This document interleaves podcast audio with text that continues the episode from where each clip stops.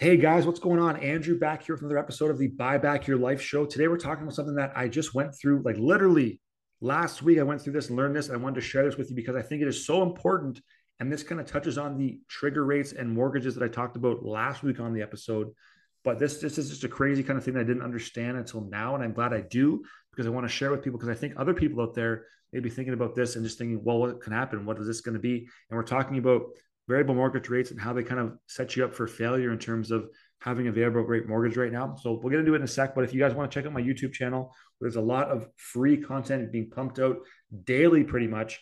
Make sure you go to www.youtube.com slash the at symbol andrew.ferguson. That's my YouTube handle at Andrew Ferguson or at andrew.ferguson on YouTube. So check it out there. Give it a subscribe, give it a couple likes if you get some value. And let's get into today's episode. So we're talking about mortgages and when we talked about mortgages, I kind of give you guys the idea of the difference between a trigger rate and a trigger point. I talked about variable rate mortgages and fixed rate mortgages. Well, last week, I went into the bank because I have a variable rate mortgage on one of my properties. And what I needed to do, I want to just kind of, I'm an options guy. I want to understand like what I can do, what I can't do. I'm a little bit of like pre planning here because if interest rates increase, kind of where they're going to go or where they might, they might go. I'm probably going to hit my trigger rate on the mortgage. So, full disclosure, it's with uh, one of the big five banks.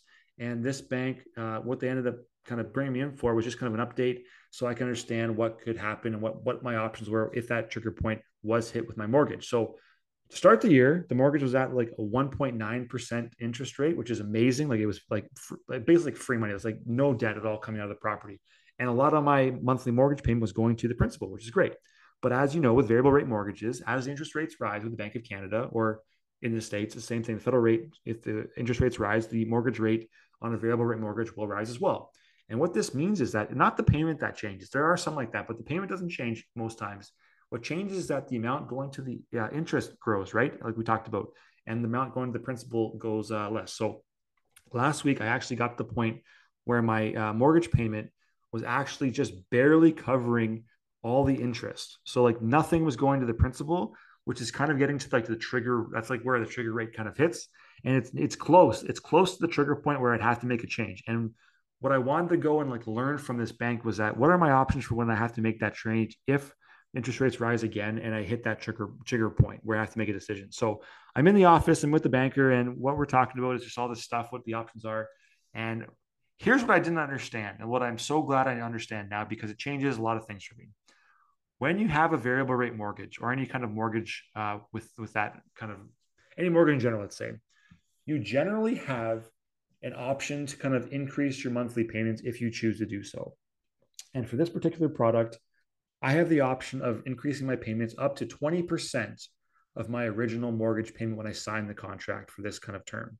So if you're paying a thousand bucks a month for your mortgage, what that means is you can bump up the payments at any time without penalty to uh, 1200 bucks a month, roughly. Okay.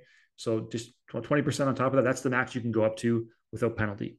And what I didn't understand was that I thought for some reason that as interest rates rise, right, I need to make more more like increased payments. Then if they rise again i'll have to increase my payments to understand to like kind of pay off the interest and pay off a little bit of the principal get my mortgage back in line. Because if i don't do that and i'm only paying off the interest of my mortgage the actual like time it takes to pay off the whole mortgage is going to kind of stay where it is or if, it, if it's not enough to cover the interest it's going to go backwards.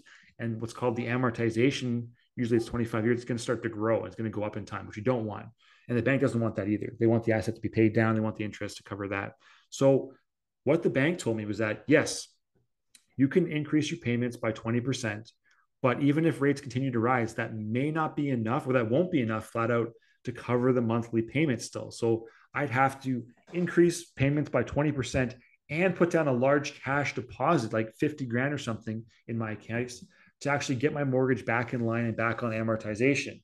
And so I asked them, well, why can't I just increase my payment more than 20% to kind of get back in line? They said, no, you can't do that because that's like that's the way that the contract is written. So what they want to do and what they like what they want to do is kind of get you into a, a fixed year kind of contract and get you on a fixed rate mortgage where the, the rates are super high right now and lock you in for four or five years, which is actually kind of the product that I was kind of offered when I was in the bank as a four or five year fixed at like six, six and a half percent.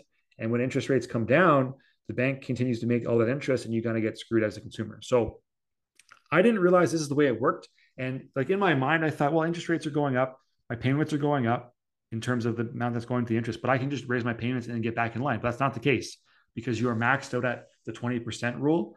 And I just I thought it was so interesting. Like that's how banks kind of get you and make money. And this is totally like on me for not understanding this before I signed the mortgage. Like this is one thing that like I didn't think I'd ever have to face, but I'm edu- edu- educated about now and I understand how it works. I just want to kind of share how it works for you. So I'm not like blaming the bank for this. I'm just it's interesting that this is the way it's set up because it's it's always set up for the bank to make money.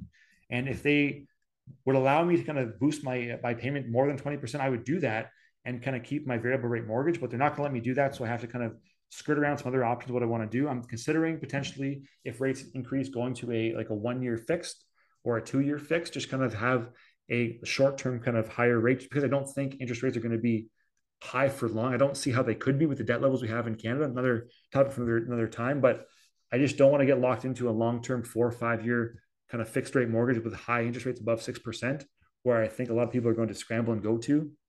I would rather go one year fixed or one year variable potentially and sign a new kind of deal and kind of go through and just pay the lawyer fee to kind of get it renewed and and do that and just eat the cost and just kind of roll it with it and just have that kind of one year deal until the mortgage rates hopefully go down. I can refinance again the year later. Then I can renew my mortgage at hopefully lower rates, and that's kind of where I'm sitting right now in my mind, throwing the idea back and forth. But I didn't understand. Now I do that. The kind of the 20% rule exists for my variable rate mortgage. So if you have a mortgage that is also kind of with a variable rate, make sure you understand that and make sure you understand how much you can actually bump up your payments by if they will cover it if they will kind of make that kind of calculation work. And if you don't understand make sure you reach out to your, representative at your bank so they explain it to you. And if you guys have questions i'm always happy to kind of listen and kind of float through ideas with you. So if you want to send me an email feel free to do that. Andrew at tradingoptionsdaily.com um, but yeah just i thought it was a super interesting kind of concept. And i i was kind of shocked at first. And i, I think the banker saw the look on my face and just was like, well, it's crap news, but yeah, like it, it's just news to me. Like I, now I understand the variables. I understand what I can and can't do. So for me, that's great. I have the information. I have different options.